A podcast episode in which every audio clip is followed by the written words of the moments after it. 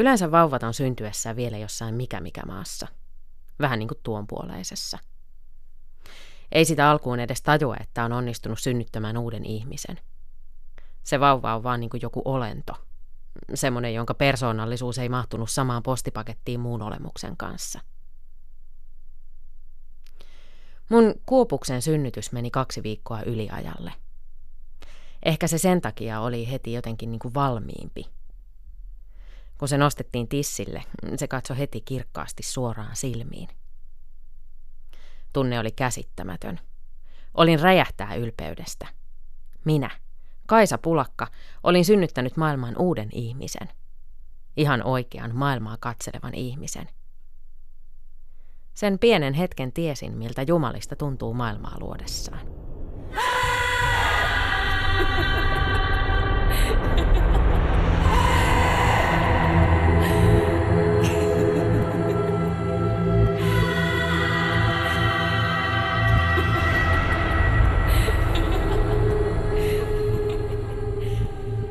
Ilman pitkillä pihoilla eleli Ilmatar, ilman impi, kavel luonnotar korea. Neito oli yksinäinen ja ikävystyi elämäänsä autioilla taivaan tantereilla. Hän laskeutui ilmasta laineille, meren selvälle selälle. Silloin laineille laikahutti suuri tuuli. Tuuli tuuditteli neitoa hellästi, ajeli meren aalloilla ja pujahti lopulta ilmattaren kohtuun. Ilmatar tuli tuulesta raskaaksi. Ilmatar kantoi kovaa kohtuaan yhdeksän vuotta. Tuskat olivat kovat, mutta syntymätön ei suostunut tulemaan äitinsä kohdusta. Sotka, sorea lintu, huomasi vedestä kohovan ilmattaren polven. Lintu lennähti polvelle, pyöräytti siihen munansa ja jäi polvelle pesänsä hautomaan. Ilmatar kavahti kuumuutta ja liikautti polveaan. Silloin munat vierivät veteen, murskahtivat murusiksi, ja muruista syntyivät maa, taivas, aurinko, kuu, tähdet ja pilvetkin. Tähän maailmaan Ilmatar muovaili niemet ja lahdet, rannat ja kalaapajat. Mutta edelleen pysyi lapsi äitinsä kohdussa. Myyteissä maailman synty sijoittuu usein kaaukseen – pimeään, hahmottomaan, muodottomaan tilaan. Tähän kaauksen tilaan muodostuu jonkinlainen henki tai tietoisuus, joka haluaa luoda kaauksesta järjestystä ja muotoa. Mitä vanhemmista maailman syntymyyteistä on kyse, sitä todennäköisempää on, että maailmaa synnyttämään ryhtyvä alkuolento on nainen. Suomalaisessa muinaisuuskossa maailman synnytti Ilmatar, Sotkan suosiollisella avustuksella – Muinaisessa Akkadiassa jumalatar Mani synnytti elämän maan päälle 14 savipalasen avulla. Afrikkalaisen Dahomey-legendan mukaan jumalatar Mavu rakensi vuoret ja laaksot, asetti auringon taivaalle ja synnytti elämän maan päälle. Kiinassa jumalatar Nu Kua kokosi yhteen hajalleen joutuneet maat ja taivaat ja palautti harmonian maailmankaikkeuteen. Vanhoja jumalattaria, joita on palvottu maailman synnyttäjinä ja hedelmällisyyden jumalina, kutsutaan yhteisellä käsitteellä suuri jumalatar. Varhaiskantaisissa uskonnoissa, paleoliittisella ja neoliittisella kaudella, suuri jumalatar oli yleinen palvonnan kohde.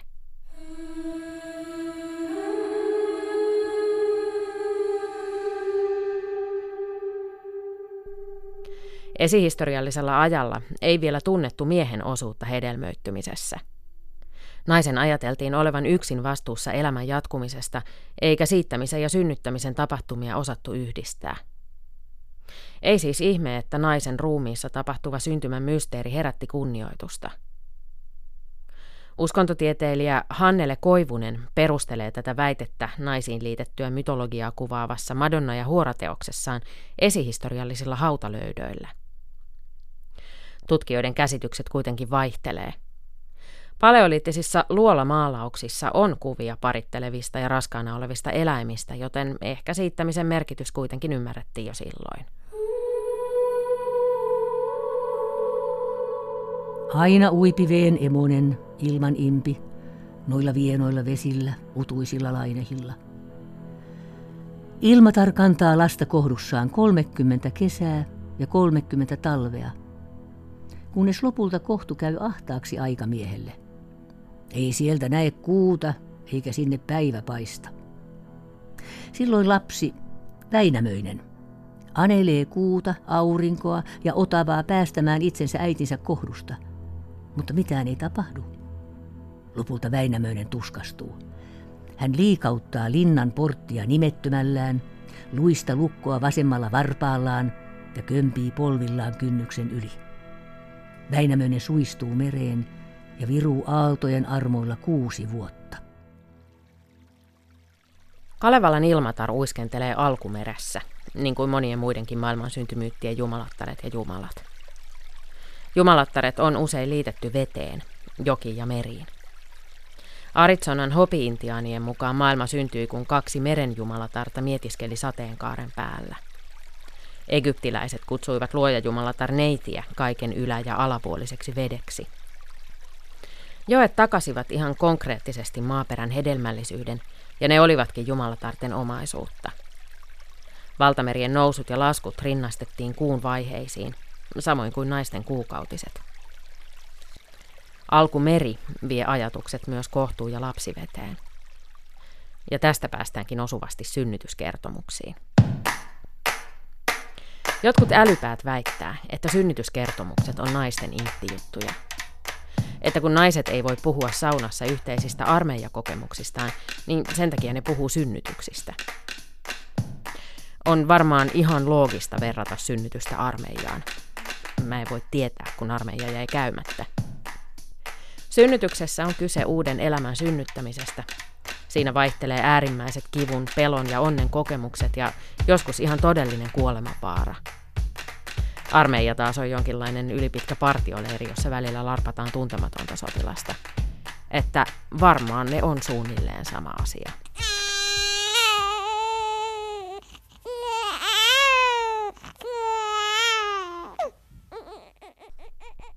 Totta tietysti on, että silloin tällöin naiset vertailee synnytyskokemuksiaan. Ja niin kuin tarinankerronnassa yleensä oli kyse intti- tai synnytysjutuista, niin niissä pätee tietyt draaman lait. Hurjimmat tarinat kerrotaan ensimmäisinä, pisimmät avautumisvaiheet, pahimmat välilihan repeämät ja suurimmat supistukset. Sankaritarinoilla kuuluu päteä. Ilman kivunlievitystä ponnistaneet, juuri ja juuri sairaalaan ehtineet tai autoon synnyttäneet – Suurimman vauvan ulos puskeneet on synnytyskertomusten rampoja. Ja huumorilla saa hyvin viihdytettyä yleisöä. Hittimatskua on isien tyhmimmät kannustusyritykset, pyörtyylyt ja synnytyksistä myöhästymiset. Ilokaasujutut toimii tietysti aina.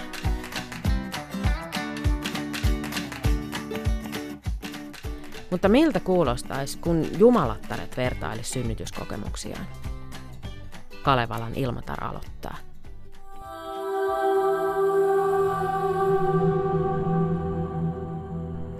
Siinä meinas kyllä ihan todella mennä hermot. Mulla oli loppuvaiheessa raskautta ihan kauheet kivut ja kroppa täysin hajalla. Väinämöinen meni ihan törkeen paljon yliajalle. Miettikää, se raskaus kesti 30 vuotta. Kreikkalaisten Gaia nokittaa. Aa, mä tiedän mistä sä puhut. Mullahan toi meni silleen oudosti, että mä jouduin ensin synnyttämään mun lapset ja sit Uranos tunki ne takas mun kohtuun. Ne kaikki. Miettikää. 12 titaanisen kokoista lasta. Pisimmän korren dramaattisten synnytyskokemusten kertojana vetää kiinalainen jumalatar Isanami. Mähän siis kuolin synnytyksessä. Olin just synnyttänyt kaikki Japanin saaret ja aloin synnyttää erilaisia kameja. Ne on tavallaan niin kuin henkiä. Ekaksi kaikki meni ihan ok mutta tulen kamin synnytys oli vaikea. Mä paloin siinä itekin ja kuolin. Jos mun mies, Isanagi, ei olisi hakenut mua Manalasta, niin mä en olisi tässä näitä juttuja teille kertomassa. Suuresta jumalattaresta täytyy puhua vähän kieli keskellä suuta. Sanapariin kietoutuu paljon kiisteltyä tietoa. Taustalta löytyy muun muassa arkeologi Maria Gimbutasin teorioita 70- ja 80-luvulta – Gimputas korosti suuren jumalattaren roolia ja yritti todistaa, että varhaiset matriarkaaliset yhteisöt olisivat olleet väkivallattomia ihanneyhteisöjä. Edelleen on koulukuntia, jotka vannoo Gimputasin nimeä, mutta valitettavan monet tutkijat on sitä mieltä, että Gimputasin ajatukset ei kestä lähempää tieteellistä tarkastelua. Lisäksi suuren jumalattaren ovat omineet osaksi omaa ideologiansa uuspakanalliset uskonliikkeet. Ne ei tietenkään ole väärässä, mutta niihin on syytä suhtautua niin kuin uskontoihin yleensä, uskon asioina. Varmaa kuitenkin on, että aikojen alusta alkaen hedelmällisyyden palvonta on ollut ihmiskunnan tärkeimpiä uskon harjoittamisen muotoja, ja siinä erilaisilla maailmansynnyttäjä jumalattarilla on ollut tärkeä rooli.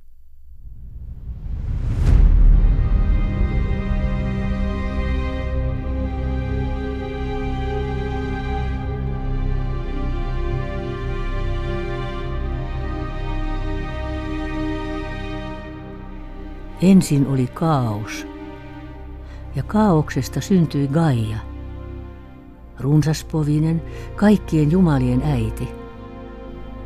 Gaia oli äiti maa, ja hän synnytti vuoret ja laaksot, kaiken sen, mistä maa muodostuu, sekä hurjana tyrskyvän meren. Kumppaniksi itselleen Gaia synnytti Uranoksen, taivaan. Gaia synnytti Uranoksen itselleen tasavertaiseksi niin, että taivas voisi kääriä maan tähtiseen peittoonsa ja näin maa pysyisi horjumattomana istuimena kaikille lapsilleen. Gaiasta ja Uranoksesta, maasta ja taivaasta tuli mies ja vaimo. Ja yhdessä he synnyttivät lukemattomia lapsia.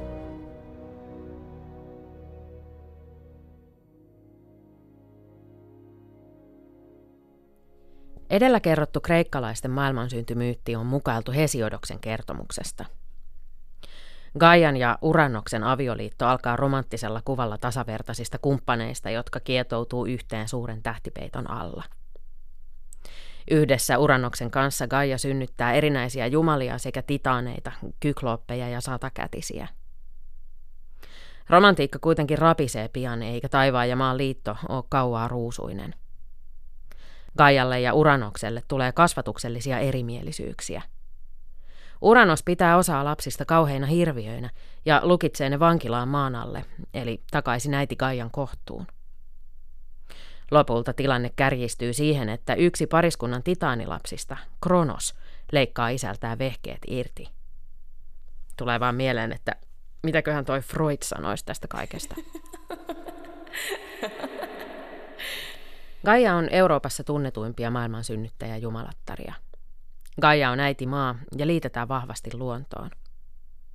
Suuren jumalattaren roolia korostavat suuntaukset painottaa naisten ja luonnon vahvaa yhteyttä. Tämän vahvan luontosuhteen avulla on historian saatossa perusteltu ja selitetty naisten alempaa yhteiskunnallista asemaa.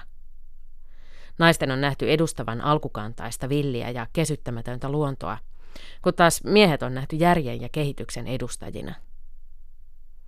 Nykyinen ekokriittinen ajattelutapa muuttaa tätä asetelmaa. On aiheellista kysyä, onko jatkuvaa kehitystä edes järkevää ihannoida.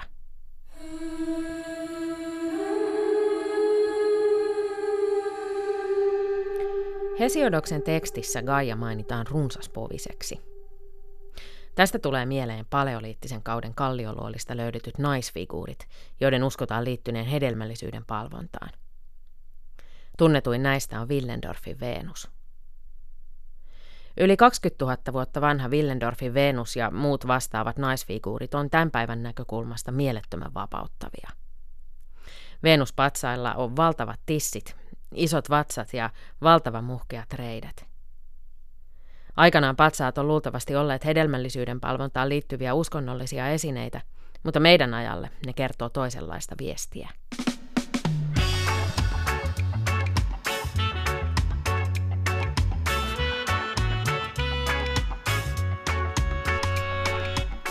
Venuspatsaat on todellisia läskimyytin murtajia.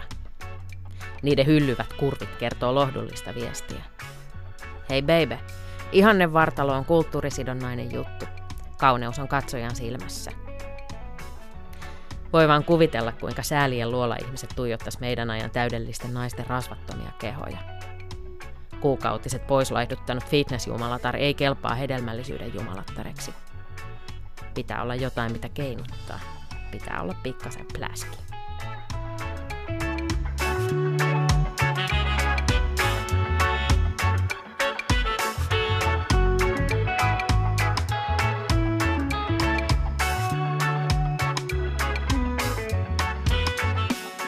Meidän ajan mainoskuvissa naisen sukupuolisuus on joka puolelle räiskittyä ja toisaalta visusti piilotettua. Mikään ei myy mainoksissa niin kuin puolialaston naisvartalo, ja samaan aikaan kuukautismainoksissa näkyy pelkästään sinistä nestettä. Naisen sukupuolisuudesta on tehty sileää ja hyvän tuoksuista. Karvat, hajut ja kuukautiset on tarkasti poistettu näkyviltä.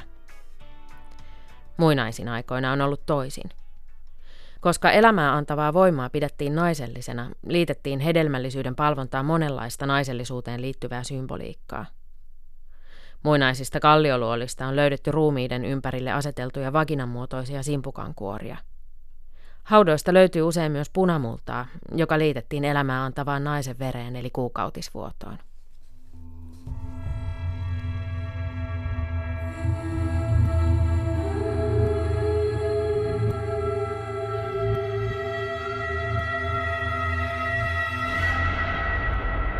Kirjeitä kauheille akoille.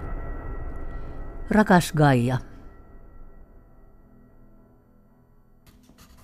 Rakas Gaia, Ilmatar, Isanami, millä nimellä haluatkaan itseäsi kutsuttavan. Rakas suuri Jumalatar, äiti maa. Lähestyn sinua hieman hankalan aiheen kanssa, eikä kirjeeni varmasti ole mukavaa luettavaa. Silti minun on pakko kirjoittaa sinulle. Sinun lapsesi, maapallo, ei voi hyvin. Itse asiassa maapallolla on jo pitkään ollut asiat huonosti. Ehkä sinä Jumalana ja äitinä voisit puuttua tilanteeseen. Tuntuu nololta kirjoittaa sinulle tästä, koska olen itsekin syyllinen maapallon pahaan oloon. Me kaikki ihmiset olemme. Olimme liian tottuneita siihen, että voimme pyytää maapallolta aina lisää ja lisää – emme havainneet sen voimavarojen loppumista. Nyt edessä on lopullinen burnout. Anteeksi, äitimaa. Me kohtelimme lastasi huonosti. Rakas Gaia, minä tiedän, että halutessasi osaat olla todellinen tiikeriäiti. On ihailtavaa, kuinka vahvasti puolusti taikojen alussa kaikkia lapsiasi. Niitäkin, joita miehesi Uranos piti hirviöinä. Niitä, jotka hän yritti kätkeä takaisin kohtuusi. Sinä olit äiti, ja sinulle kaikki lapset olivat yhtä arvokkaita. Joskus se saa minut jopa pelkäämään. Millainen sinun kostosi meille ihmisille tulee olemaan, kun havahdut lapsesi pahoinvointiin? Kai sinulla edelleen on jumalattaren voimat. Vai onko kuitenkin niin, että olet ollut maan tilanteesta tietoinen – Voisiko olla niin, että olet katsellut maapallon syöksykierrettä kuin päihderiippuvaisen äiti katsoo lapsensa käsistä luisuvaa elämää? Uupuneena siitä, että kaikista yrityksistä huolimatta mikään ei auta. Voimattomana sen tunteen edessä, että tiettyä rajaa pidemmälle ei omaa lastaan voi kerta kaikkiaan kantaa. Jos niin on, toivon sinulle armeliaisuutta itseäsi kohtaan. Maapallon tila ei ole sinun syytäsi. Maa vaan eksyi huonoon seuraan. Sellaiseen, jolle mikään ei ollut tarpeeksi. thank you